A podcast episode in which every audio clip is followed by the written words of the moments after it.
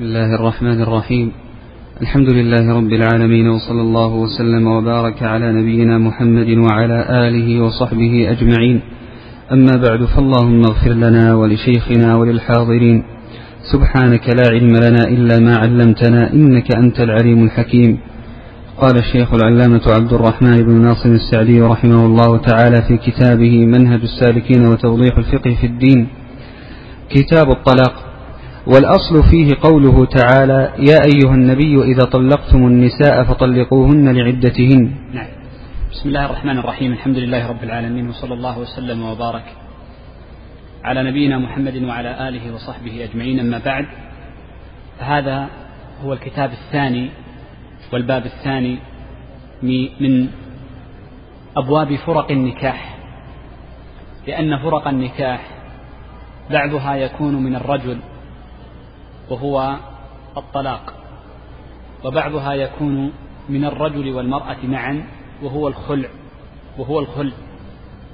وبعضها يكون من القاضي كفسخ الفسخ للعنة والفسخ للإعسار بالنفقة. ونحو ذلك من المسائل أو لعدم الفيئة كما سيأتي بعد هذا الباب بمشيئة الله عز وجل.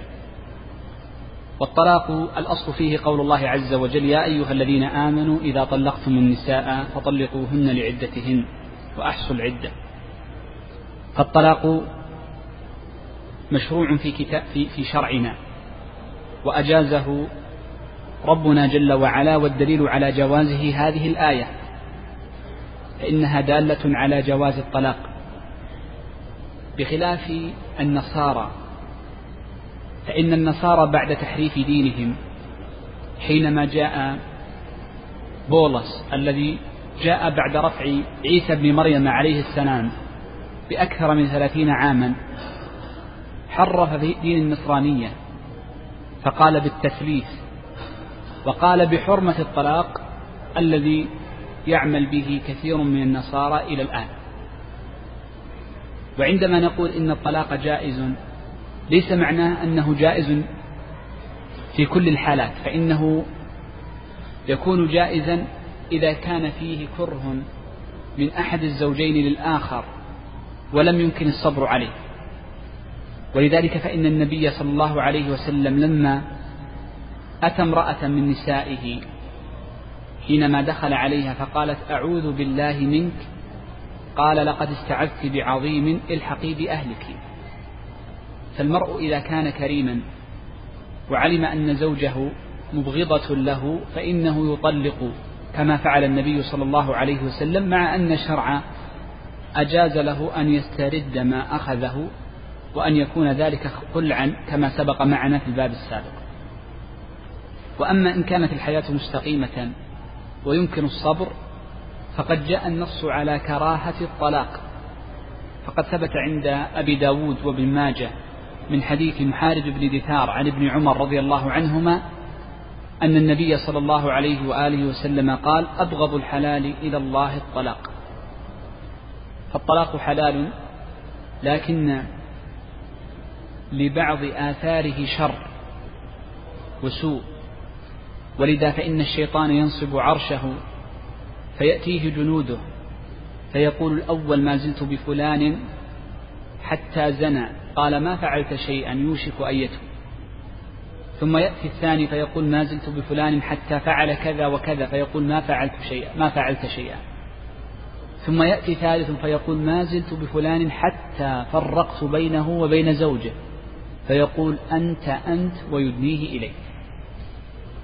ولذا فإن الواجب على الرجل أن يكون عندما أناط الشرع به الطلاق الواجب عليه أن يكون عاقلا.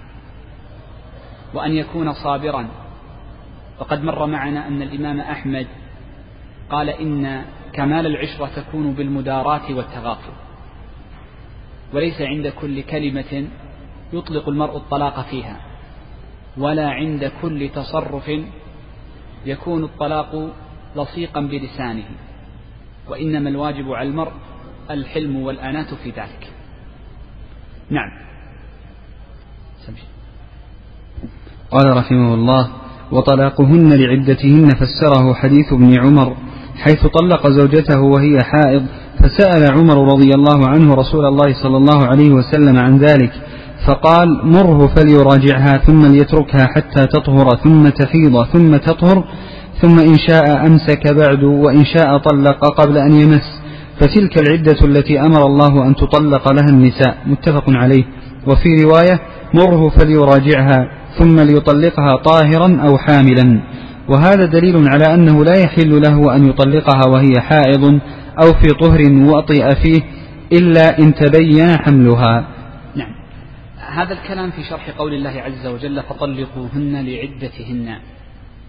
فقوله جل وعلا لعدة لعدتهن أي في أول إقبال عدتهن. في أول إقبال العدة. ومعلوم أن عدة المرأة المطلقة ثلاث حيض أليس كذلك؟ ثلاثة قروء. والقرء هو الحيض على الصحيح من قولي أهل العلم. فيكون إقبالها يكون الإقبال متى؟ حينما يطلقها قبل بدء الحيض قبل بدء الحيضة. فإذا طلقها في أثناء الحيضة فإن هذه الحيضة ليست محسوبة من العدة. فمعناه أنه قد أطال عليها أمد العدة حيضة كاملة. إذ لو طلق المرء زوجته وهي في في حيض فإن هذا الحيض الذي هو هي فيه ما يحسب من العدة فتجلس طهر كامل. ثم بعده حيض ثم طهر ثم حيض ثم طهر ثم حيض حتى تغتسل من الحيض الثالثة إذا فقد أطال عليها عدتها. طيب. وإن طلقها في طهر قد جامعها فيه. فإن العدة الأصل فيها أن تكون ثلاث حيض ومعها ثلاثة أطهار. هذا الأصل. فلو طلقها في هذا الطهر فإنه يكون حيضة. هذا الطهر ما يحسب من العدة لأنه فيه وطء فيكون لها ثلاث حيض عند من يوقعه فيكون لها ثلاث حيض وطهران. وضحت كيف المسألة؟ ولذلك فإن المرء إذا طلق في حيض أو طلق في طهر قد جامعها فيه فإنه في الحقيقة لا يكون قد طلقها في ابتداء عدتها لتكمل عدتها ثلاثة حيض مع ثلاث قروء. وقد جاء هذا مفسرا لذلك يقول أهل العلم إن الطلاق البدعة قد يكون بدعة في الزمان وقد يكون بدعة في العدد. فأما بدعة الزمان فأن يطلق الرجل زوجته وهي حائض أو أن يطلقها وهي في طهر قد جامعها فيه ما لم يستبن حملها. والدليل على أن هذا الفعل منهي عنه حديث ابن عمر رضي الله عنه حينما طلق امرأته الحديث الصحيحين حينما طلق امرأته فجاء أبوه عمر رضي الله عنه فسأل النبي صلى الله عليه وسلم فقال مره فليراجعها. فأمره النبي صلى الله عليه وسلم أن يراجعها. قال ثم إن شاء أمسك بعد. أي بعد مراجعتها لا يطلق. وإن شاء طلق قبل أن يمس. وإن شاء طلق قبل أن يمس. وهذا يدل على أن الطهر أن الطهر أن الطلاق في الطهر الذي لم يجامع فيه. قال فتلك العدة التي أمر الله أن تطلق لها النساء. أي في قوله تعالى لعدتهن. قال وفي رواية مره فليراجعها. ثم ليطلقها طاهرا أو حاملا. إذا في هذا الحديث مسائل. أول مسألة يجب أن نعرفها أن الطلاق في الحيض أو في الطهر الذي جومعت فيه المرأة باتفاق أهل العلم أنه محرم لأجل هذا الحديث الذي هو مفسر للآية محرم ويسمى بطلاق البدعة بدعة الزمن. السؤال الثاني أو المسألة الثانية لو أن امرأ خالف فطلق امرأته في حيض أو في طهر قد جومعت فيه فهل يقع طلاقه لها أم لا؟ جماهير أهل العلم من المذاهب الأربعة بلا استثناء وقول جماهير الصحابة رضوان الله عليهم على أن الطلاق في الحيض وفي الطهر الذي جومعت فيه المرأة يقع. وهذا القول هو الصحيح جزما لأن حديث ابن عمر رضي الله عنه أن النبي صلى الله عليه وسلم احتسب عليه التطليقة وقد صح ذلك من طريق ثمانية أو أكثر عن ابن عمر. كلهم يقولون أن ابن عمر قال نعم حسبت عليه نعم أرأيت إن عجز واستحمق. وغير ذلك من الألفاظ عنه رضي الله عنه. فثمانية كلهم روى عن ابن عمر أن النبي صلى الله عليه وسلم اعتد بذلك الطلاق. والقول الثاني لأهل العلم قالوا إن الطلاق في الحيض وفي الطهر الذي لم يجامع فيه الذي جومع فيه أنه لا يقع وهو اختيار الشيخ تقي الدين ويذهب إليه بعض المشايخ. واستدلوا برواية أبي الزبير مسلم محمد بن مسلم المكي عن ابن عمر أنه قال فلم تحسب علي. وهذه الرواية في الحقيقة إنما هي شاذة لأن أكثر من ثمانية من الرواة عن ابن عمر أثبت وقوعها. وأما أبو الزبير فإنه قد انفرد وحده بهذه الزيادة.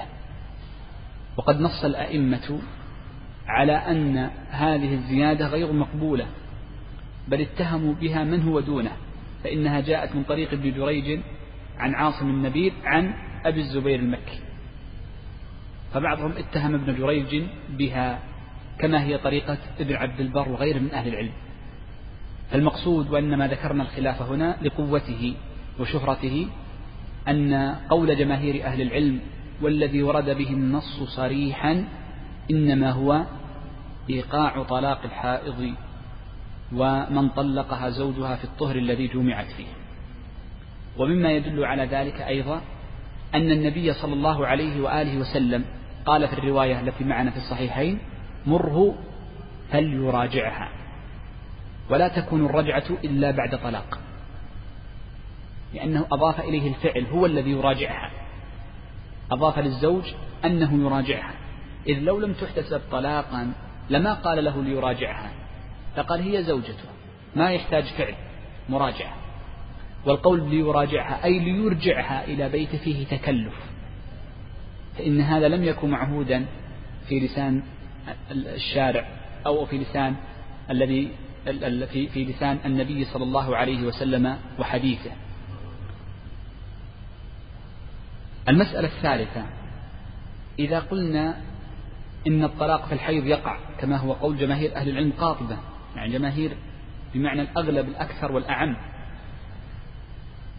فهل يجب إرجاع الزوجة أم لا يجب؟ نقول نعم يجب إرجاعها. يجب إرجاعها. فإن لم يرجعها فإنه آثم. وقع الطلاق لكنه آثم. فيجب على المرء أن يرجع زوجته أن يراجعها بأن يقول راجعتك فتمكث عنده فإن شاء طلق وإن شاء وإن شاء أبقى. فإن طلقت ثانية فيكون يكون قد طلقها ماذا؟ طلقتين. ولماذا نهى الشارع عن طلاق المرأة في الحيض؟ قالوا لأن المرأة ربما إذا أصابها الحيض مع ما يأتيها من آثاره التي بينها النبي صلى الله عليه وسلم حينما قال دم الحيض دم أسود يعرف عند من رواه بهذه الصيغة أي يعرف بالأوجاع التي فيه ربما تغيرت نفسيتها وساء خلقها فعندما يكون الشارع يأمرك بألا تطلق في هذا الوقت يكون مناسبا للحال. وهكذا قد يقال مثله أيضا في الطهر الذي جومع فيه. نعم. قال رحمه الله ويقع الطلاق بكل لفظ دل عليه من صريح لا يفهم منه سوى الطلاق كلفظ الطلاق وما تصرف منه وما كان مثله. وكناية إذا نوى بها الطلاق أو دلت القرين على ذلك. نعم. قول الشيخ رحمه الله تعالى ويقع الطلاق بكل لفظ دل عليه. هذه الجملة دليل على أنه لا يقع الطلاق إلا بشرط أن يكون بلفظ. فلو أن امرأ نوى الطلاق ولم يتكلم به ولو عزم عليه جازما وقال في نفسه وعزم في نفسه أن امرأته طالق فنقول إن طلاقها غير واقع. باتفاق أهل العلم إلا خلافا شاذا لابن سيرين أظن والزهري. فلا بد فيه من الكلام من اللفظ من اللفظ. فلو أن امرأ تلفظ من غير أن يحرك لسانه وشفتيه يقول تكلمت كلم نفسه من غير أن يحرك لسانه وشفتيه فنقول لا يكون الكلام كلاما إلا بحرف وصوت. فلا بد أن ولو أن يسمع نفسه. وهنا ربما يمر عليكم أن بعض الناس يبتليه الله عز وجل بالوسواس في الطلاق فتراه دائما يقول طلقت امرأتي وقع في نفسي أني قد طلقت امرأتي ونحو ذلك. فمن جاءه الوسواس في هذه الحالة فإننا لا نقول له إن الطلاق لا يقع إلا بالكلام وإنما نقول لا يقع الطلاق منك إلا بالإثبات. إذا شهدت اثنان إذا شهدت اثنين أو ذهبت إلى المحكمة بأنك قد طلقت لما؟ لأن هذا الرجل كلامه بغير إرادة منه وهذا ابتلاء يبتلى الله عز وجل به أقواما ويعافي آخرين. الطلاق هل يقع بالكتابة؟ نقول نعم. الكتابة في معنى الطلاق وبناء على ذلك فلو أن رجلا كتب في ورقة لامرأته هي طالق أو أرسل لها رسالة بالجوال أو بالإيميل مثلا ونحو ذلك ولم ينكرها ما قال ليس أنا فإنه قد وقع الطلاق وقع الطلاق وإن لم يباشرها به لأن الكتابة في حكم الكلام في حكم الكلام مباشرة. طيب. يقول الشيخ رحمه الله تعالى إن ألفاظ الطلاق نوعان صريح وكنائي. الصريح هي اللفظة التي لا يفهم منها إلا الطلاق فقط ولا يفهم غيرها. ومثل ذلك وقالوا وهي ثلاث لفظات. كلمة الطلاق وكلمة السراح وكلمة الفراق. فهذه الثلاث الكلمات جاءت في كتاب الله عز وجل وتكون صريحة في الطلاق. ولذلك يقول الشيخ لا يفهم منه سوى الطلاق أي لا يفهم منه معنى آخر. كلفظي. هذا من باب التمثيل. وعلى ذلك فإن قوله كلفظي هناك ثلاثة ألفاظ تكون صريحة. كلفظ الطلاق وما تصرف منه. يقول الفقهاء كل لفظ تصرفت من هذه الكلمة الطلاق. فإنه يقع به الطلاق إلا ثلاث أفعال. لا يقع بها الطلاق. إذا كانت على على وزن اسم فاعل إذا كانت اسم فاعل أنت مطلقة. يقولون ما يقع الطلاق أو كانت مضافة للمستقبل. أنت ستطلقين. يقولون ما ما يقع الطلاق أو مضافة أو في المضارع فعل مضارع. أنا أطلقك. قالوا ما يقع الطلاق. هذا هو مشهور المذهب. واختار الشيخ تقي الدين أن هذه الثلاث الكلمات إذا دل الحال على أنه أراد بها الطلاق وقع فتكون من الألفاظ الكنائية. طيب. قال والنوع الثاني من الألفاظ الألفاظ الكنائية. ومعنى الكنائية أنها تحتمل الطلاق وتحتمل غيره وهذا كثير.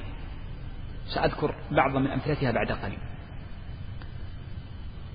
هذه الألفاظ الكنائية يقول تنقسم على مشهور المذهب سأذكر الرأي الثاني بعده تنقسم إلى قسمين. كنائية ظاهرة وهي عندهم تقريبا ستة عشر لفظا منها بتة وبتلة والحرج ونحو ذلك وكناية في الطلاق خفية. فالكناية الظاهرة إذا تكلم بها المرء وأراد الطلاق ونواه وقعت ثلاثا. والخفية مثل اذهبي إلى أهلك اخرجي من البيت إذا نوى به الطلاق وقعت واحدة. هذا كلامهم والذي عليه المشايخ وقرر الشيخ تقي الدين أن الكل في الكنايات لا يقع فيها إلا واحدة. كل الكنايات بلا استثناء لا يقع إلا واحدة. ولا تقع الطلاق بالكناية إلا بشرط أن ينوي بها الطلاق. فإن قال رجل لامرأته اخرجي من البيت فهل يقع به الطلاق؟ نقول تعال أيها المتكلم هل عندما قلت وقت كلمة اخرجي من البيت تقصد بهذه الكلمة الطلاق؟ إن قال نعم إذا هو طلاق. إن قال لا بس كذا من طرد من البيت نقول ليس طلاقا. وكم يكون من طلقة؟ واحدة. إذا قال اذهبي لأهلك روحي لأهلك نفس الشيء. ما نيتك وقت الكلام ليس قبله وليس بعده وقت الكلمة. إن قال الطلاق فهو طلاق وإلا فلا وهكذا. قال رحمه الله ويقع الطلاق منجزا أو معلقا على شرط. كقوله إذا جاء الوقت الفلاني فأنت طالق فمتى وجد الشرط الذي علق عليه الطلاق وقع؟ نعم هذه المسألة الثالثة وهي قضية أن الطلاق يقع منجز. منجز أي الآن؟ كأن يقول الرجل لامرأته أنت طالق. أنت طالق. يقولون وما أضيف للماضي إذا أراد به إيقاع الطلاق وقع منجزا كذلك. يعني لو قال رجل لامرأته أنت طالق أمس. وهو ينوي الطلاق إذا وقع الطلاق من الآن. يبدأ طلاقها من الآن لأنه في حكم المنجز. إذا يكون منجزا. النوع الثاني من صيغه أن يكون معلقا. يعني ليس الآن وإنما في المستقبل. والتعليق ليس في الصيغة وإنما في الشرط. لأن التعليق في الصيغة لا يقع به الطلاق. قلنا قبل قليل التعليق في الصيغة ما معنى التعليق في الصيغة؟ ستطلقين ما يقع به الطلاق. الت... آه...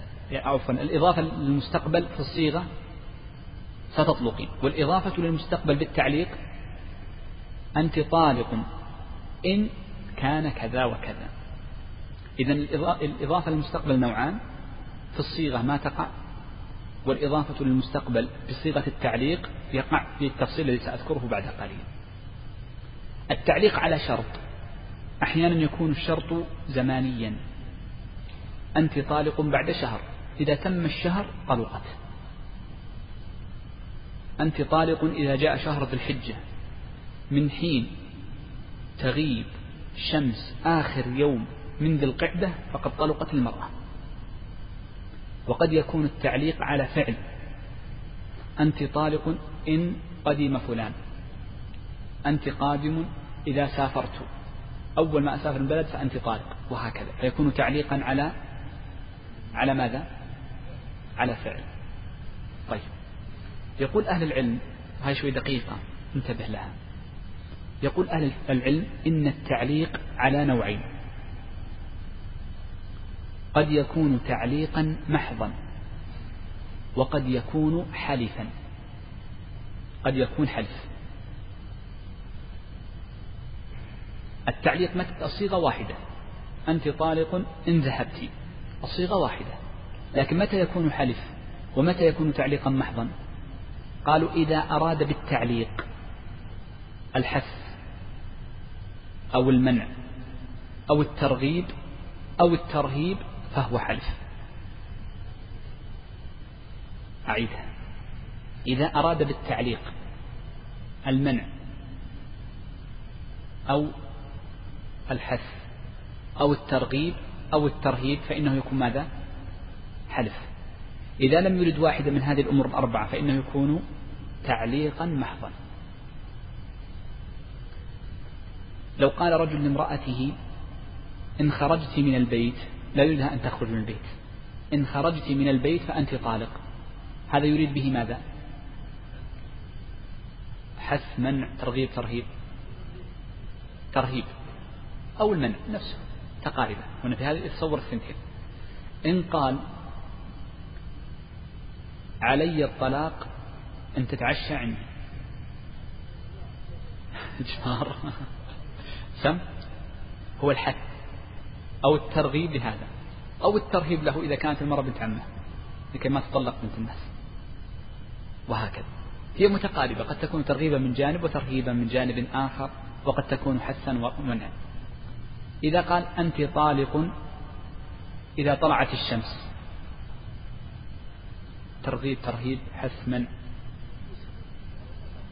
نعم. هذا ما هي؟ تعليق محض واضح.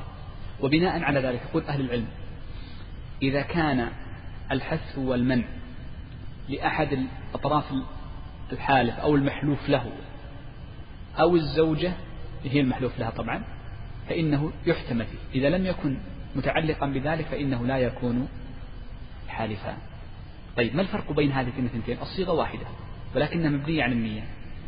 المذهب أنه لا فرق بينهما فالحالف بالطلاق والتعليق المحض كلها طلاق يقع إذا وقع المشروط.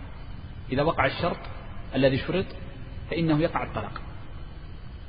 إن خرجت من الباب فأنت طالق. أول ما تخرج من الباب فإنها طالق تخرج بكليتها. هذا المذهب. وقال الشيخ تقي الدين وهو الذي يفتي به المشايخ أن الحلف بالطلاق لا يقع وإنما تجب به الكفارة إما وجوبا أو استحبابا. وأما التعليق المحض فإنه يقع به الطلاق. وضحت المسألة؟ أو ليست واضحة؟ والدليل على ذلك أن ابن عباس رضي الله عنه قال رضي الله عنهما قال كل ما حرم المرء على نفسه شيئا فإنها يمين مكفرة. وهذا حرم المرء على نفسه شيء لأجل هذا الشيء. وهنا مسألة من لا أريد أن أطيل هذه المسألة لكن أريد أن أبين أمرا. أن الحكم على أن هذا الطلاق بعينه واقع أو ليس بواقع إذا كان معلقا مع أنك تقرر هذه القاعدة وتراها. فيه من جانب الديانة والورع الشيء الكثير. ولذلك ليس لأحد الناس أن يفتي أنه وقع الطلاق أو لم يقع. وقد ثبت أن التابعين رضوان الله عليهم في المدينة كانوا إذا سئلوا في الطلاق أحالوها على سعيد ابن المسيب. فكان أعلم الناس بالطلاق. شوف فقهاء التابعين وفي مدينة النبي صلى الله عليه وسلم أدركوا أصحابه. ومع ذلك إذا سئلوا عن واقعة طلاق من باب الفتوى ليس من باب القضاء والخصومة أحالوها لرجل واحد وهو سعيد ابن المسيب. هذا من جهة. لأنه أمر يترتب عليه يعني إباحة فروج وتحريمها وقضية أمور خطيرة جدا. ومن جهة ثانية أن تحقيق المناط المناط الذي قررناه قبل قليل وخرجناه وهو قضية الأمور الأربعة أنها تكون حلفا أن تحقيق المناط فيها ليس لأحد الناس فإنه صعب. الآن بعض الناس يأتيك يريد أن يسأل مباشرة يقول أنا طلقت امرأتي قلت انطلعتي فأنت طالق. مباشرة حافظ الكلمة وأنا ما نويت الطلاق فإذا جاءه المفتي ليسأله ويتأكد منه وجد أنه في الحقيقة عازم عليه متأكد.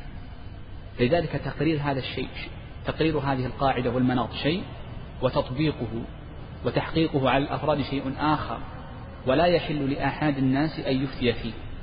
حتى لو عرفت القاعدة ما يجوز لك أن تفتي به أحد الناس بل هناك جهات وأشخاص منصبون لأجل هذا العمل فيحال إليهم.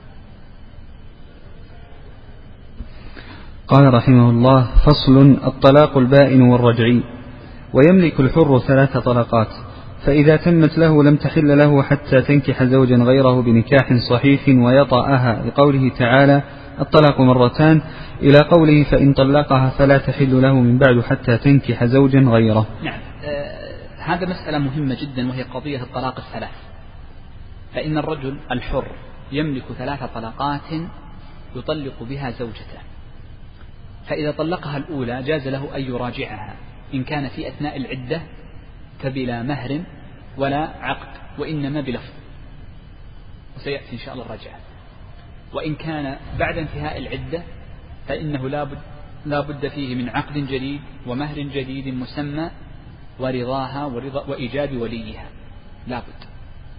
ولذلك فإنه إذا تمت الطلاق ولكن إذا تمت الطلقات الثلاثة يعني طلق الأولى ثم الثانية ثم الثالثة فإنه لا يجوز له أن يراجعها حتى تنكح زوجا آخر نكاح رغبة. نكاح رغبة لا نكاح تحليل هذا من جهة. ومن جهة أخرى لا بد أن يطأها فيه كما قال النبي صلى الله عليه وآله وسلم حتى تذوقي عسيلته ويذوق عسيلتك.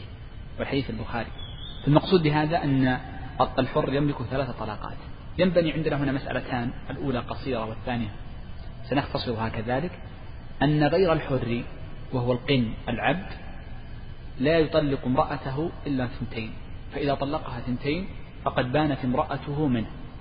خلاص ما ما ما ترجع إليه امرأته حتى تنكح زوجا آخر. ولو كانت حرة فإن العبرة بالطلاق بحال الزوج لا بحال الزوجة. بحال الزوج لا بحال الزوجة. المسألة الثانية وهي المهمة. في قضية إيقاع الطلاق الثلاث.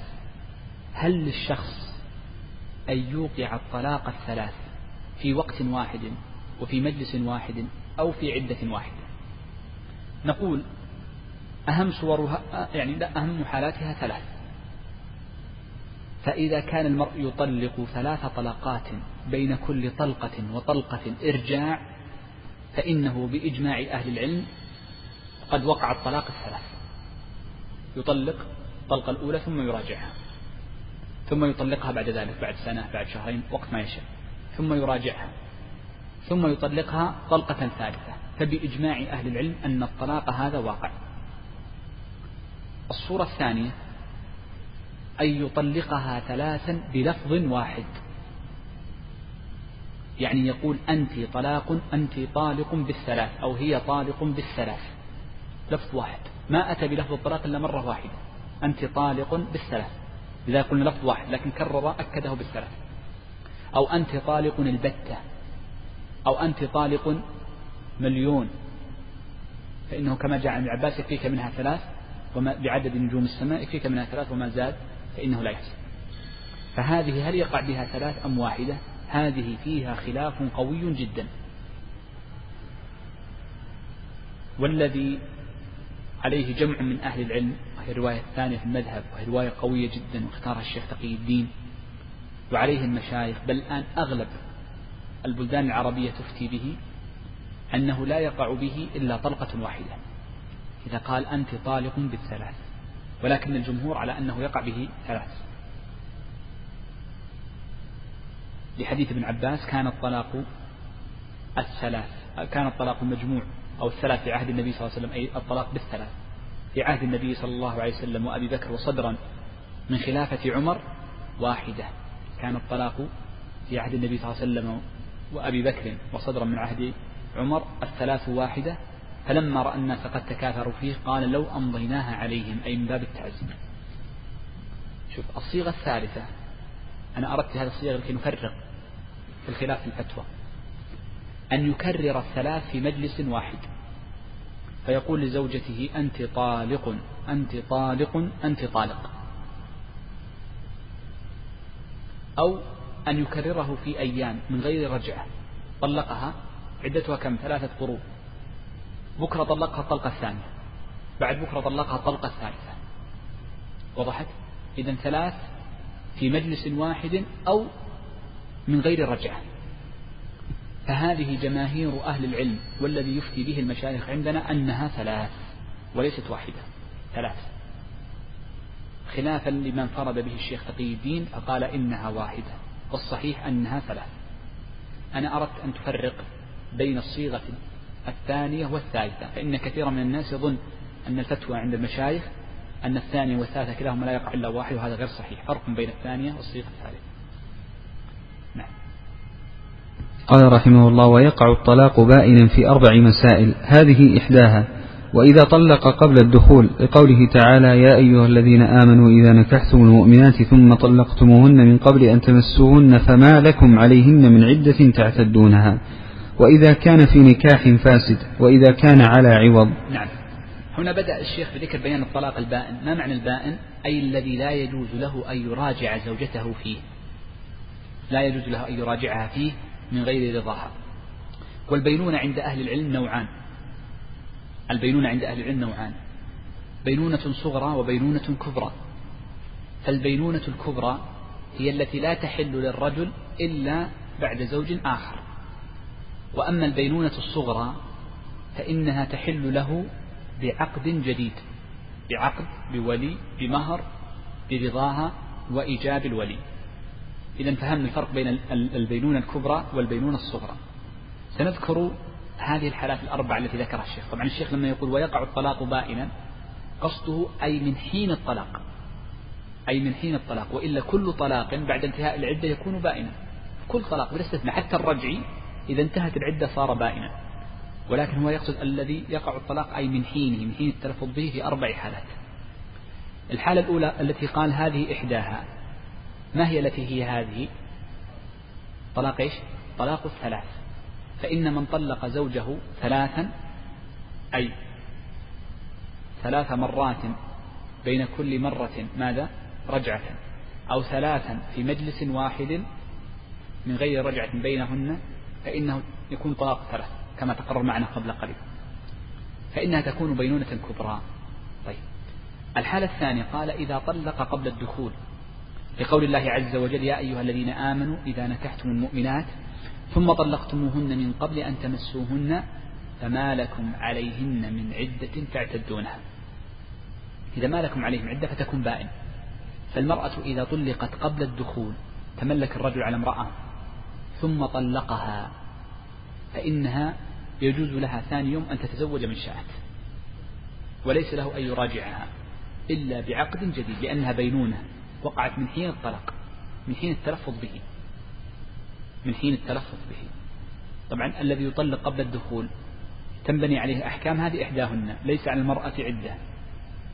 الحكم الثاني أنها ترد له نصف المهر المسمى. نصف المهر المسمى. طيب. ما المراد بالدخول؟ المراد بالدخول عند أهل العلم قالوا هو إغلاق الأبواب وإرخاء الستر.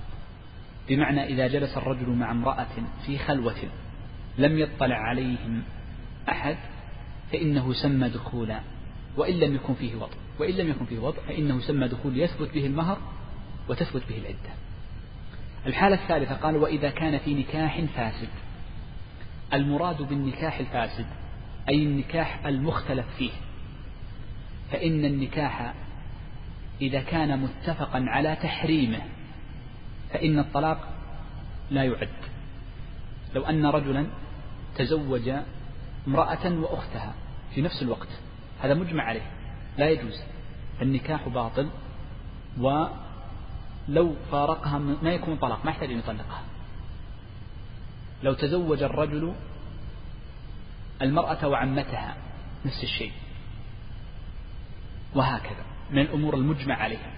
أما المختلف فيها فإن الرجل إذا تزوج امرأة بنكاح فاسد فإنه يفرق بينهم ويكون بطلاق. أضرب أمثلة للأنكحة الفاسدة ثم أبين ما هو فائدة الطلاق. من الأنكحة الفاسدة نكاح الشغار. الشغار من أهل العلم وهي رواية قوية عند الشافعية وتكلمنا عنها فيما يتعلق في بيان معناها. منهم من يقول إن النكاح صحيح. فهو مختلف في قضية نكاح الشغار. فنقول من نكح امرأة شغارا أي شغره عن المهر فإنه وطلقها فإنه يحتسب طلاقا. لكن لا عدة لها. عفوا لها عدة لكن ليس لا, لا رجعة له فيه. لأن الرجعة أثر من أثار النكاح الأول والنكاح الأول فاسد فهو يفسد حقه في الرجعة. هذا واحد. من الأنكحة المختلف فيها لو تزوج امرأة بلا ولي ثم طلقها أو فرقنا بينهما فإنه يعتبر طلاقا بتطليق القاضي عندما لا يرى أنه فسخ لو أن رجلا تزوج امرأة في نكاح نكاح تحليل فيقولون إن نكاح التحليل فاسد وليس باطل لماذا؟ لأنه من أهل العلم من يرى أظن بعض الحنفية يرون أن نكاح التحليل صحيح لأنهم يتجوزون في في الحيل. ولكن نقول هو فاسد لكن لا يترتب عليه آثاره ما يجوز المرأة أن ترجع لزوجها الأول بل لابد أن يكون نكاح رغبة لكن تحسب عليه طلقة من النكاح المختلف فيه ماذا أيضا؟ النكاح بلا ولي النكاح بلا شهود وهكذا. نكاح السر إحنا رجحنا أن نكاح السر الذي تواصى فيه الجميع بكتمانه أنه فاسد كذلك نص عليه مالك وأحمد في إحدى الروايتين. فكل هذه يعتبر طلاق لكنه يكون لا رجعة له. ما الذي يترتب عليه؟ يترتب عليه أنه إذا طلقها احتسب الطلاق فإذا نكحها بعد ذلك نكاحا صحيحا تحتسب عليه الطلقة. لأن النكاح الفاسد تترتب عليه بعض آثاره مثل الولد إذا جاءهم ولد في النكاح الفاسد فإنه ينسب لأبيه والطلاق كذلك من باب التبع له. وقد نص عن ذلك الإمام أحمد في مسائل صالح ابنه عنه الأمر الأخير قال وإذا كان على عوض. وإذا كان على عوض. طبعا بالنسبة للنكاح الفاسد نقول أن شيخ تقي الدين يرى أن كل نكاح فاسد إن فرق فيه ليس باتفاق برضا من الزوج. هو الذي طلق ابتداء وإنما فرق فيه لفساده عن طريق القاضي فإنه يكون فسخا لا يحتسب. وإن كان برضا الرجل نفسه فإنه يعتبر طلاقا. واحد تزوج امرأة نكاح بلا ولي. يعني أضرب لكم مثال كيف أثر هذه المسألة. رجل طلق امرأة ثلاثا. طلقها تزوجها بلا ولي ثم طلقها بالثلاث. فأراد أن يراجعها. فيأتي للمحكمة يقول أنا تزوجت امرأة ترى نكاح بلا ولي. لا تحسبون علي الطلقات الثلاث. أريد أن أنكحها نكاحا جديدا. نحتسب عليه الطلاق ولا ما نحتسبه؟ نحتسبه. لماذا؟ لأنه نكاح فاسد ليس نكاحا باطل. لو نكاح باطل أقمنا عليك الحد أصلا. لأن في حكم الزنا النكاح باطل يقام عليه الحد. مثل النبي صلى الله عليه وسلم أمر الذي تزوج أكثر من أربع أن يجلد أو أن يقام عليه الحد. وضحت المسألة؟ فالمقصود لما قلنا لماذا يحتسب في النكاح الفاسد؟ لأنه لو ترافع إلى قاض يحكم بفساد هذا العقد لو ترافع إلى قاض يحكم بفساد هذا العقد بعد الطلاق فإنه يحتسب الطلاق. تزوج واحد ثاني. إيه شو المشكلة؟ تزوج واحد ثاني ثم ترجع له. طيب. الأمر الأخير والرابع قال وإذا كان على عوض وهذه شرحناها في الدرس الماضي أي في الخلع وذكرت لكم أن المذهب تذكرون هل يحتسب الطلاق ولا ما يحتسب؟ من يتذكر معنا؟ ما لنا الأسبوع الخلع هل يحتسب طلاقا أم لا يحتسب؟ لا المذهب يا شيخ. لأن هذه على المذهب ليست على رأي شيخ تحسب طلقة؟ إلا تحسب بس متى؟ نعم فلا تحسب. نعم. سمي شيخنا. لا. لا ما عليك من راجع. أنا سألك قلت المذهب. آخر شيء ختمت فيه أظن الباب. نسيت مش أنا متى قلت. نحن قلنا أن الخلع إذا كان بلفظ الطلاق احتسب طلاقا. وإن كان بلفظ الخلع فليس طلاقا. هذا المذهب أليس كذلك؟ والقول الثاني الذي عليه العمل واختيار الشيخ تقييد الرواية الثانية وهو الصحيح دليلا أن الخلع سواء كان طلاقا بلفظ الطلاق أو بلفظ الخلع أو بغيرها كله يسمى فسخ. فسخ لا يحتسب طلاقا. هذه الجملة التي قالها الشيخ قالها بناء على ماذا؟ على المذهب. أي وإذا طلق امرأته على عوض. المذهب يقول طلق امرأته على عوض يكون ماذا؟ يكون طلاقا. تحتسب طلقة. لكنه طلقة بائن. تكون طلقة بائن. بمعنى أنه ليس له الرجعة. وضحت المسألة أو ما وضحت. واضح يعني يعني لو طلق على المذهب انتبه المسألة فقط على المذهب. لو طلق الرجل امرأته بدون عوض قال طلقني. فقالت أنت طالق. وقع الطلاق صح؟ عليها عدة؟ نعم عليها عدة. له الرجعة؟ نعم له له الرجعة. ما في عوض. لأنها طلقة رجعية. لو طلقها على عوض قالت طلقني وخذ 500 ريال. على المذهب نبدأ. على المذهب تحسب طلقة؟ نعم. لأنه قال أنت طالق قال بلفظ الطلاق. لها عليها عدة؟ نعم عليها عدة ثلاث قروء. ثلاث قروء المذهب. انتبه انها طلاق. انتبه الآن. الأمر الثالث آه، إيش قلنا تو؟ هل له الرجعة؟ ليس له الرجعة. إذا الفرق بين الطلاق بعوض بدون عوض فقط في إيش؟ في الرجعة. إذا قال قالت طلق طلقني أو خالعني وخذ 500 ريال فقال خالعتك. المذهب أيضا نقول إيش؟ الطلاق يحتسب. يا شيخ أنت أنت خالع. لا يحتسب لا يحتسب لأنه قال بلفظ الخلع. عليها عدة؟ لا ليس عدة وإنما حيضة واحدة استبراء رحم الأمر الثالث هل له الرجعة؟ لا كل الفسوخات ما فيها رجعة إلا بعقد جديد هذا هذا المذهب. إذا ثلاث صور الصورة الأولى بإجماع أهل العلم والثالثة باتفاق بين المذهب والرواية الثانية. فقط الصورة الحالة الثانية هي التي يرى الشيخ تقييدي وهو الذي يعمل مشايخنا والمحاكم أنها من الصورة الثالثة. يعني لا فرق بين الثاني والثالث فقط أريد أنا كررت المسألة أكثر من مرة لكي نفهمها. نعم. نمشي شيء قال رحمه الله وما سوى ذلك فهو رجعي يملك الزوج رجعة زوجته ما دامت في العدة لقوله تعالى وبعولتهن أحق بردهن في ذلك إن أرادوا إصلاحا والرجعية حكمها حكم الزوجات إلا في وجوب القسم. نعم نقف هنا شيخ. قال وما سوى ذلك؟ أي سوى هذات الأربع فهو رجعي أي طلاق الرجعي. يملك الزوج رجعة زوجته أن يملك أن يراجع زوجته في العدة. والعدة سيأتي معنا أنها ثلاث قروء أو ثلاث ثلاثة أشهر لمن لا تحل له أن يراجعها ويكون إرجاعه لها بأحد أمرين. إما باللفظ فيقول راجعتك ونحو هذه اللفظة التي تدل عليه إما صريحا أو كنائيا.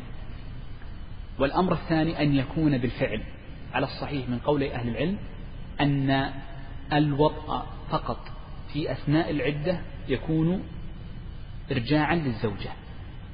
وهذا هو الصحيح أن الوطء يكون إرجاعا للزوجة. فإذا وطأ المرء زوجته في أثناء عدتها المطلقة طلاقا رجعيا ليس بائنا رجعيا في أثناء العدة فإنه يعتبر رجعة فكأنه قال راجعتك وطء أما مقدمات الوطء فإنه لا يعتبر رجعة. قال لقوله تعالى وبعولتهن أحق بردهن في ذلك إن أرادوا إصلاحا أي يحق له الإرجاع ولو لم ترضى المرأة ولو لم يوجد وليها وإن لم يك فيه عوض. يقول والرجعية حكمها حكم الزوجات إلا في وجوب القسم. أي من الحقوق التي لها والحقوق التي عليها. فمن الحقوق التي لها أنه يجب لها النفقة. يجب لها النفقة. والقسم ليس بواجب لأنها مطلقة. يجوز له أن لا يبيت عندها لكن يجب لها النفقة. سواء نفقة ملبس أو مسكن ونحو ذلك. طبعا وتبع القسم من الوطء ليس بواجب. ويجب عليها ما يجب على الزوجات. ونحن قلنا الذي يجب على الزوجة في أثناء في العشرة باب العشرة هو الاستمتاع إذا طلبها. يجب عليها أن تمتثل. لا يجوز لها الخروج ثانيا من بيته إلا بإذنه. لا يجوز لها أن تخرج من بيته إلا بإذنه. الأمر الأخير ما جرى به العرف من خدمة ونحو ذلك. هذا واجب. وبناء على ذلك لو أن امرأة رجعية طلقت فمات زوجها في أثناء العدة ورثته. ورثته. ولو مات ولو ماتت هي ورثها هو لأنها زوجة. زوجة. تماما.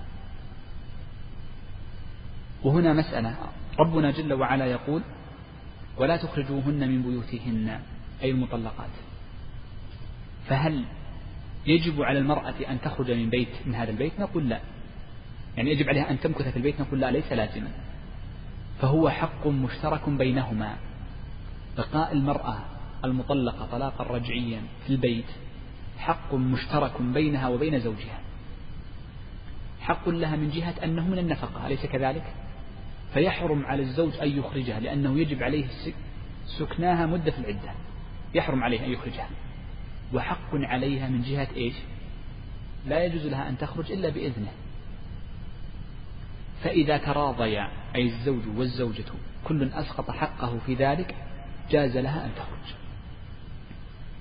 والغلبة فيها لحق الزوجة لأن الرجل لا قسم له لم يأتيها. ولذلك استحب العلماء من باب الاستحباب أن تتجمل المرأة الرجعية. لعل الله عز وجل أن يحدث بعد ذلك أمرا فيذهب ما في القلوب من الضغينة وتكون الرجعة والشرع متشوف له. قال رحمه الله والمشروع إعلان النكاح والطلاق والرجعة والإشهاد على ذلك لقوله تعالى والإشهاد على ذلك لقوله تعالى وأشهدوا ذوي عدل منكم. نعم. آه، قال والمشروع وهذا المشروع يعني أشمل من كونه مباحا أو مندوبا وربما يصل الوجوب. قال إعلان النكاح لأن النبي صلى الله عليه وسلم قال أعلنوا النكاح. فمرة قال واضربوا عليه بالدف. فدل ذلك على أن إعلان النكاح واجب عند بعض أهل العلم وهو مشروع أي سنة مؤكدة عند غيره. قال والطلاق. فلا بد أن يكون الطلاق أيضا معلنا لكي يعرف الناس أن فلانة مطلقة. لا تكون معلقة فيأتيها الخطاب إذا خطبت ويعرفون أنها خروجها من بيت زوجها إنما هي لفسخ لفرقة بينهما. ولا يظن بها ظن السوء ونحو ذلك من الأمور. فإن فإن ذات الزوج لها يعني أحكام وتصرفات غير المرأة التي لا تكون ذات زوج. وكذلك الرجعة أي مراجعة الزوج لها. وهنا مسألة أن الفقهاء يقولون إن الإشهاد على الطلاق والرجعة ليس شرطا. يصح الطلاق من غير إشهاد. ويصح الرجع من غير إشهاد. بخلاف النكاح فيشترط الإشهاد له ولكنه واجب. الصحيح أنه واجب. وبناء على ذلك لو أن رجلا طلق امرأة ثم راجعها سرا ولم يخبرها حتى انتهت عدتها فخطبت فلما أرادت أن تتزوج قال قد أو بعدما تزوجت جاءها وقال أنا قد راجعتك. هذه ورقة أنا كاتبها. أو هذا اثنين مشاهدهم زملائي في العمل. أو في بلدة يبعد بينه وبينها ألف كيلو. ليس معلنا ليس إشهاد بل أكثر من إشهاد إعلان يقول المؤلف. فهل يعتد بهذه الرجعة أم لا؟ الذي يفتي به المشايخ وأفتى به المشايخ قبل الشيخ عبد الرحمن بن حسن بن الشيخ محمد الوهاب قديما وهو الرواية قوية عند فقهاء الحنابلة أنه عقوبة لهذا الرجل لا يعتبر لا تعتبر رجعته من باب التعزير. مثل ما عمر أمضى الطلاق تعزيرا نحن نقول نلغي رجعتك تعزيرا لأنك أردت إضرار المرأة. وهذا الذي عليه العمل في المحاكم وهو إلغاء الرجعية إذا كان قد أخفاها أخفى الرجعة لمضارتها خليها مثلا سنة إذا تزوجت لكي يضرها يقول لا أنا راجعتك لكي يضارها. ولذلك الذي عليه العمل في المحاكم أنه مضارة فلا يجوز.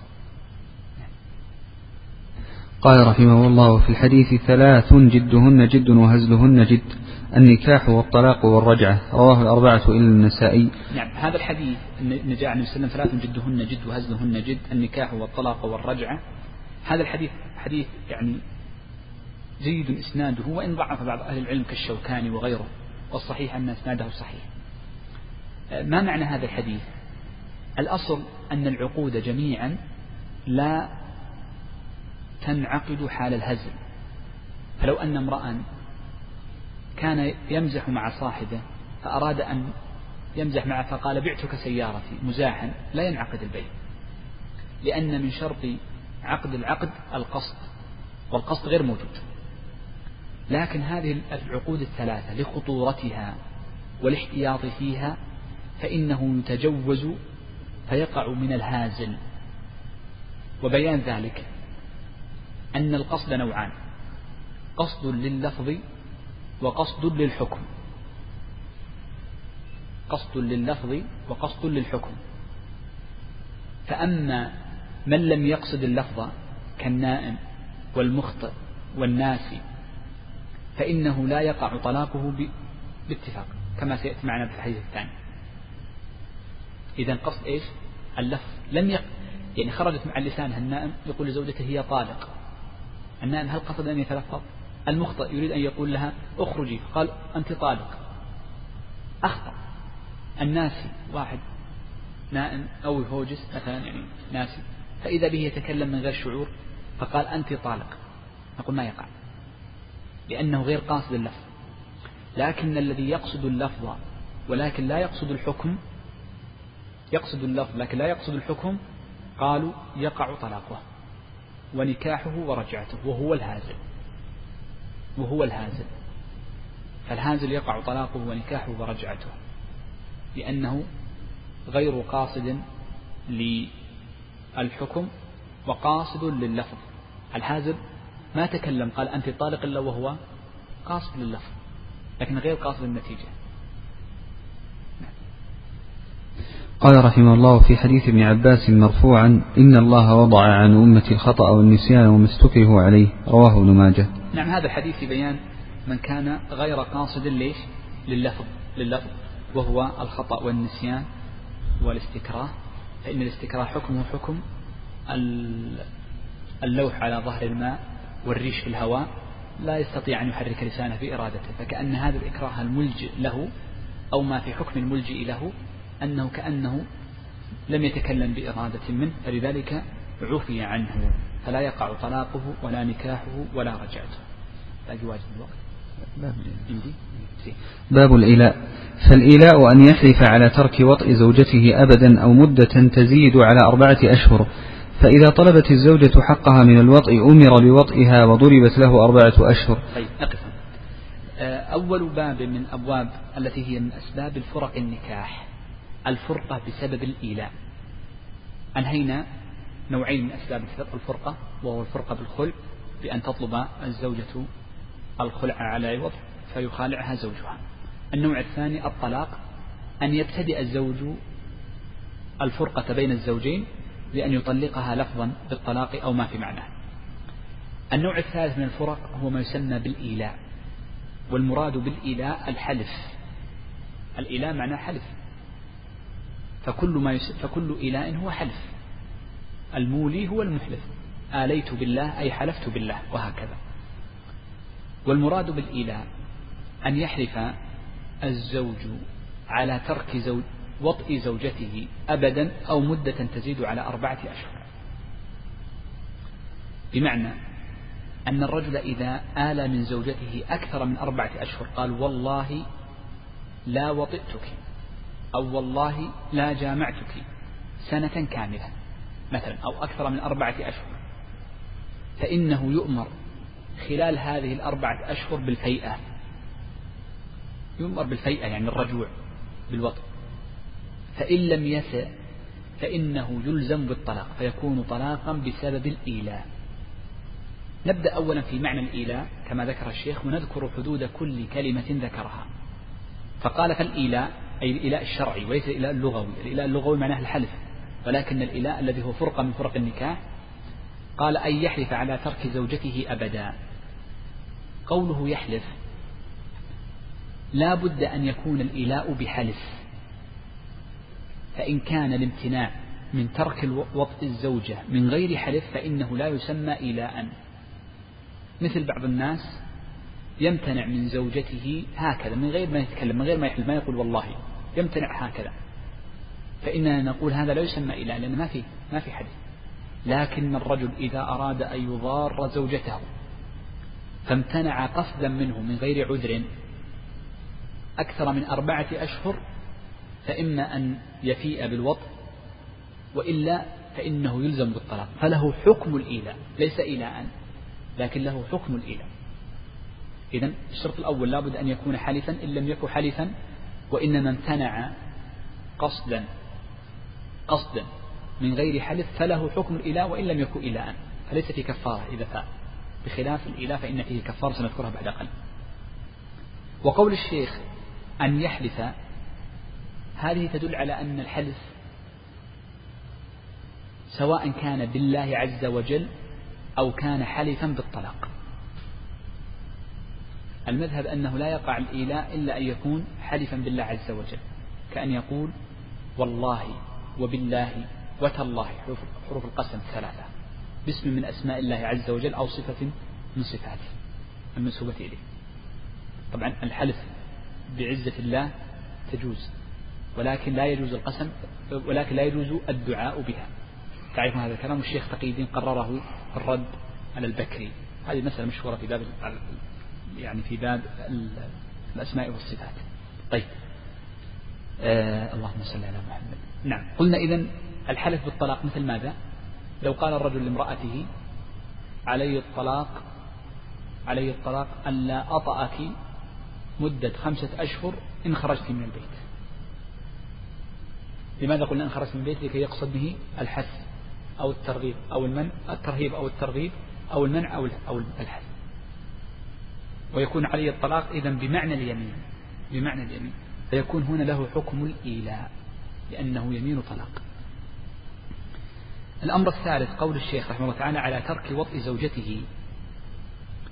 فلو حلف المرء على غير ترك الوطء غير ترك الوطء فنقول لا يسمى إلاء مهما كان الأفعال ما لم يكن الحلف على الوطء فإنه لا يكون إلاء قال ترك زوجته أبدا أو مدة تزيد على أربعة أشهر.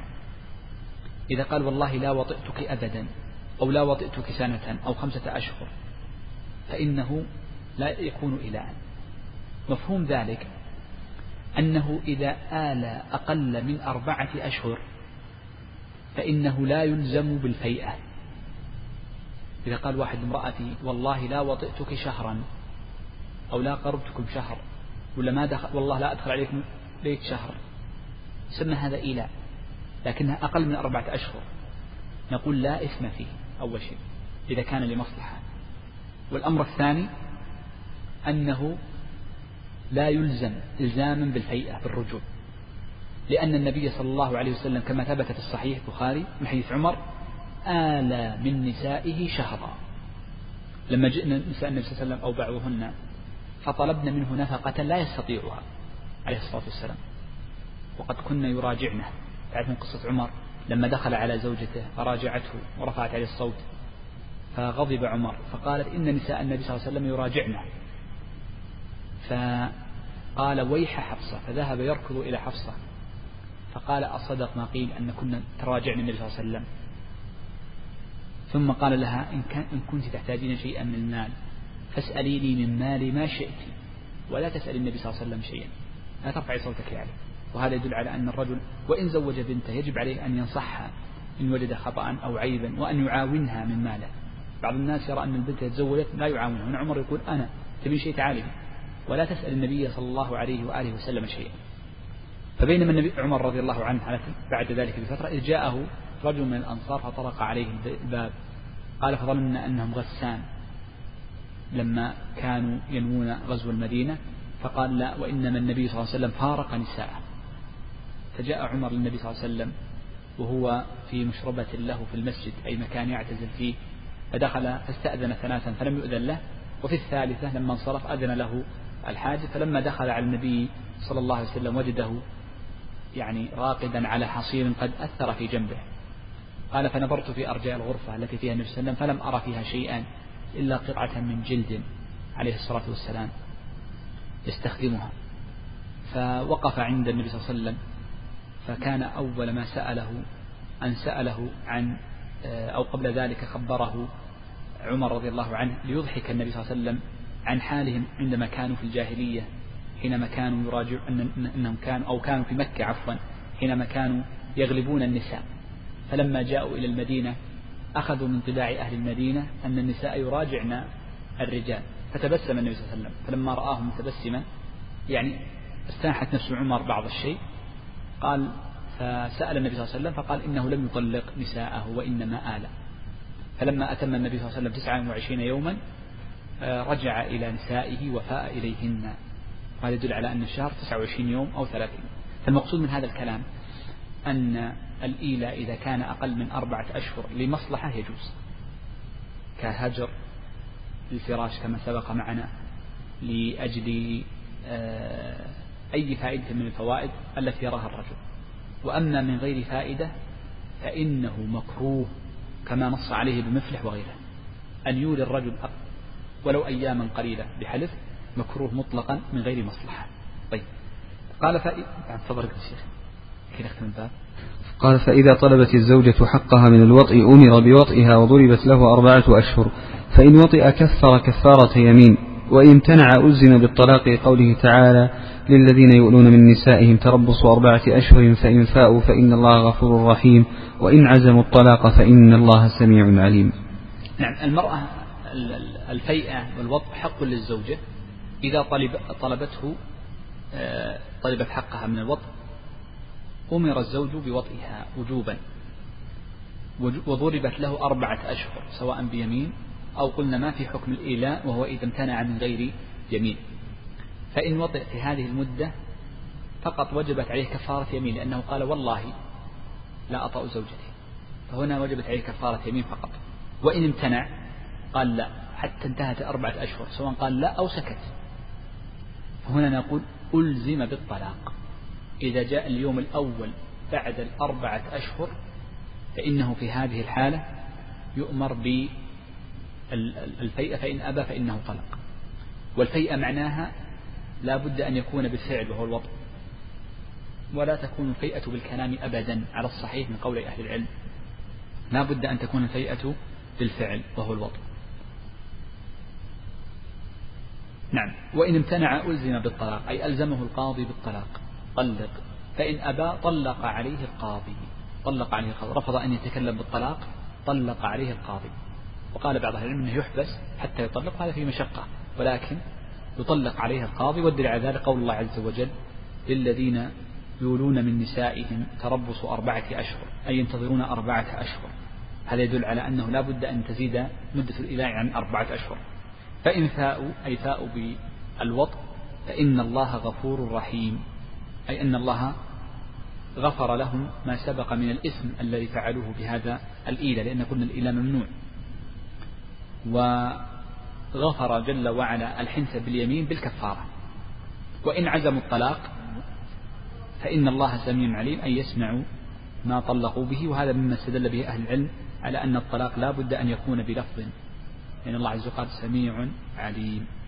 لذلك نكون أنهينا كتاب الإله ونبدأ إن شاء الله الأسبوع القادم بباب الظهر قبل أن أختم هناك جزئية نسيناها في أي باب هي شيء أي باب؟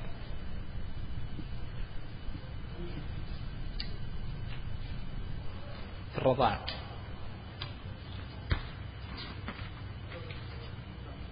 باب إيش؟ المحرمات. نعم بقيت آخر جملة في باب المحرمات في النكاح مع أني شرحت معناها وهي قوله وينتشر التحريم من جهة المرضعة وصاحب اللبن كانتشار النسب. ما معنى هذه الجملة؟ سهلة جدا. معناها أن المرأة إذا أرضعت الصبي وكانت ذات فراش وكانت ذات فراش أي مزوجة ولو لم يدخل زوجها بها ولو لم يدخل زوجها بها فإنه ينسب الأبوة لهذا الولد لصاحب اللبن الذي در بسببه. الذي در بسببه. يعني هذا اللبن الذي يدر يدر من المرأة فترضع به له حالتان إما أن يكون بسبب ولادة وإما أن يكون من غير سبب ولادة. فإن كان بسبب ولادة فأرضعت فإن التحريم ينتشر للفحل وهو الزوج الذي در بسببه ولو طلقت. رجل تزوج امرأة فطلقها. فولدت. تنتهي عدتها بالولادة أليس كذلك؟ ثم أنجب تزوجت مباشرة وهي ترفع. تزوجت رجلا آخر. فأرضعت ولدا مع هذا الولد الذي أرضعته. من يكون أبوه من الرضاعة؟ صاحب اللبن الذي الذي در بسببه. در بسببه بسبب ولده. فأبو الولد هذا من الرضاعة هو ذاك. الحالة الثانية أن يدر اللبن من غير سبب. يعني من غير سبب ولادة. مثل ذلك بعض النساء تكون تحن وهذا يذكر عن بعض النساء أنها بعد السبعين وليست ذات زوج لما أرضعت صبيا در لبنها. فنقول هنا هذا ليس بسبب. فمن أهل العلم من يرى أنه لا يكون أن أن الفحل هنا لا يوجد لبن للفحل فلا ينتشر التحريم الأبوة فيكون زوج أم فقط. فيكون حكم حكم زوج الأم وهو الظاهر. فمن كان زوج الأم في تلك اللحظة فإنه يكون أبا فإنه يكون أبا فقط هذا مسألة تحريم لبن الفحل هو قول جماهير أهل العلم خلافا لبعض الصحابة. ابن الزبير لم أكو واحد. طيب هنا سؤالان. نختم بهما اليوم. أحد الإخوان يقول لا شك أن هجر المسلم لا يجوز فوق ثلاث فهل يجوز هجره لأجل أن تتحقق مصلحة معينة كتوبة أو إقلاع عن ذنب؟ مقتدين بفعل النبي صلى الله عليه وسلم مع الصحابي كعب بن مالك رضي الله عنه. نعم لا شك. الهجر لأجل المعصية يجوز لكن بشرط أن يكون مبنيا على المصلحة. فإن بعض أهل المعاصي إذا هجر زادت معصيته. لعدم وجود الناصح. وبعض الناس لا تخف معصيته إلا بسبب مجالسته الصلحاء. فلو هجره الصلحاء لاقترب من أهل الفجور. فقضية الهجر مبني على المصلحة كما قرر أهل العلم. لذلك يقولون قد يكون الهجر أحيانا واجبا في حق أو مشروعا في حق الإمام. إمام المسجد مثلا أو العالم أو من يشار له بالبنان دون باقي الناس.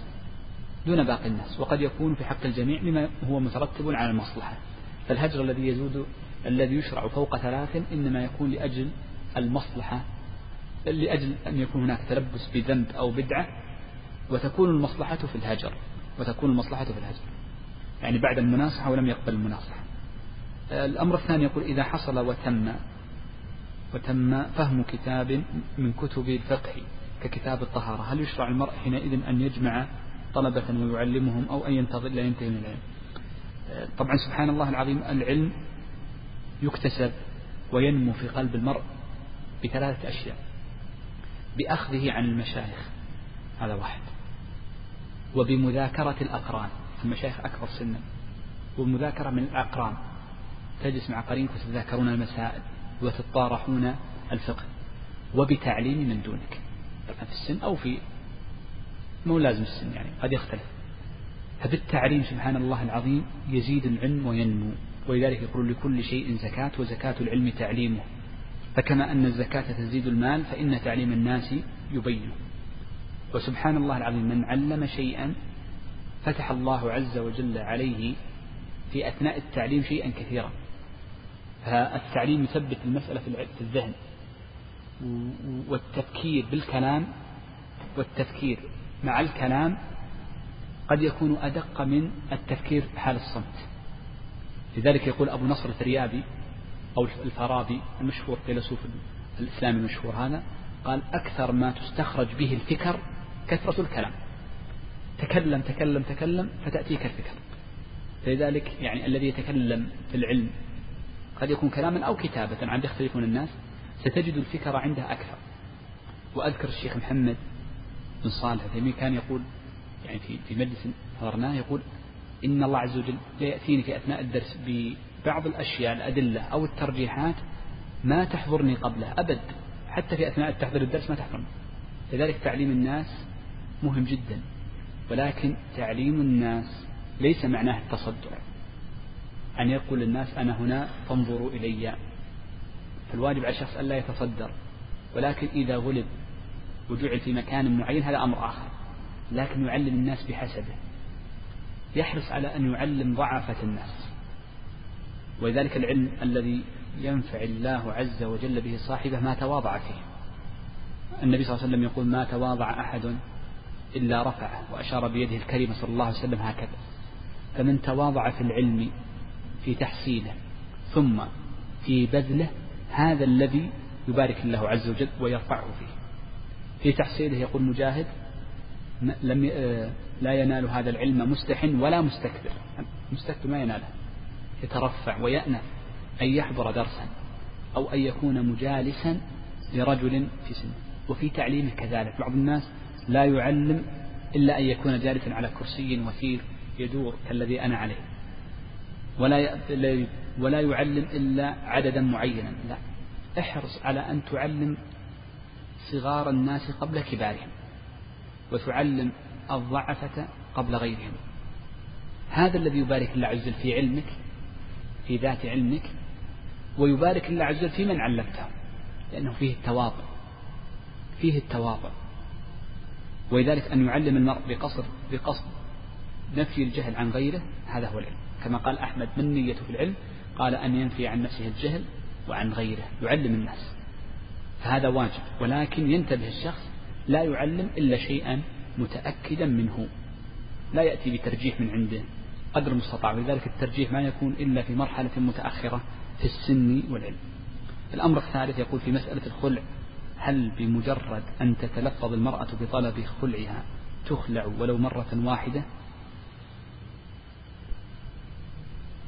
ما فهمت. لكن ربما المقصود يعني هل الخلع يكون بكلام المرأة؟ لا. لا بد أن يتكلم الزوج. لو قالت المرأة خالعني فقال الزوج خالعتك وقع الخلع. خالعني على كذا فيكون وقع الخلع. إن لم يتكلم الزوج فلا يقع. نعم. قال بعض علماء الحديث قال إن الحديث أبغض الحلال إلى الله الطلاق لا أصل له. نعم بعض أهل العلم ضعفه بحجة أن محارب بن دثار لم يسمع من ابن عمر رضي الله عنه. ولكن هذا الحديث إسناده يعني رجاله ثقات لولا علة هذا الإرسال ولها شاهد عند ابن شيبة من طريق غير محارب. وكان الشيخ عبد العزيز بن باز يقول بغض النظر عن إسناده فإن فيه علة الإرسال والإرسال ليس ليس رادا للحديث مطلقا كما قررناه في شرح المصطلح وقلنا أن الشافعي وفقهاء الحديث يقولون إن كثيرا من أحاديث الأحكام بالخصوص آه، الحجة والعمدة فيها على أحاديث مرسلة. قلنا أن الشافعي يعمل الحديث المرسل بأربعة شروط ذكرناها في محل في شرح النخبة. نعم الشيخ كان يقول عليه رحمة الله يقول هذا الحديث لفظه لا يمكن أن يخرج إلا من النبي صلى الله عليه وسلم. وقد قرر ابن القيم في المنار المنيف أن المرء إذا ارتاض في حديث النبي صلى الله عليه وآله وسلم وأكثر من سماعه وترداده والنظر في أسانيده وفي معرفة علله ونحو ذلك يكون صيرفيا يستطيع أن يحكم على الحديث ضعفا وصحة من مجرد السماع دون النظر في الإسناد. فيحكم مباشرة أن كل حديث من الأحاديث الطوال الأصل فيها أنه ضعيف. فإنه لم يصح من الأحاديث الطوال إلا شيئا يعد على الأصابع ربما اليد أو اليدين من حديث البراء في قصة القبر وغيره. كل حديث فيه لفظ يعني في الفضل كثير على عمل قليل فالأصل فيها أنه غير صحيح إلا ما استثني كل حديث فيه أرقام. سبعون ألف ملك يحملون مدري إيش الأصل فيها أنه غير صحيح. هناك أحاديث لإعجاز اللفظ فيها تجزم أنها من حديث الرسول وإن كان في إسنادها ما قال وهذه طريقة جمع من أهل العلم منهم شيخ الإسلام ابن تيمية وابن القيم وغيره منها الحديث المشهور عند أبي علي المديني ولم يروه غيره في قصة الرؤيا التي رآها النبي صلى الله عليه وسلم وهذه الإسناد جزم شيخ الإسلام وتلميذه ابن القيم بصحتها. مع أن إسنادها قد يكون فيها ومنها حديث علي رضي الله عنه في عند الترمذي. النبي صلى الله عليه وسلم قال إن هذا القرآن لما قال آه، فيه خبر من قبلكم ونبأ من بعدكم وحكم ما بينكم وهو الجد ليس بالهزل. مع أنه من طريق الحارث الأعور عن علي وحارث بن أعور ضعف بل كذبه مسلم في مقدمة مسلم نقل في مقدمته للصحيح نقل عن الشعب تكذيبه لكن جمع أهل العلم يقولون إن معناه جزما خرج من النبي صلى الله عليه وسلم فإن مبانيه قوية وما ينطق عن الهوى إن هو إلا وحي يوحى. نسأل الله عز وجل جميع التوفيق والسداد وصلى الله وسلم على نبينا محمد.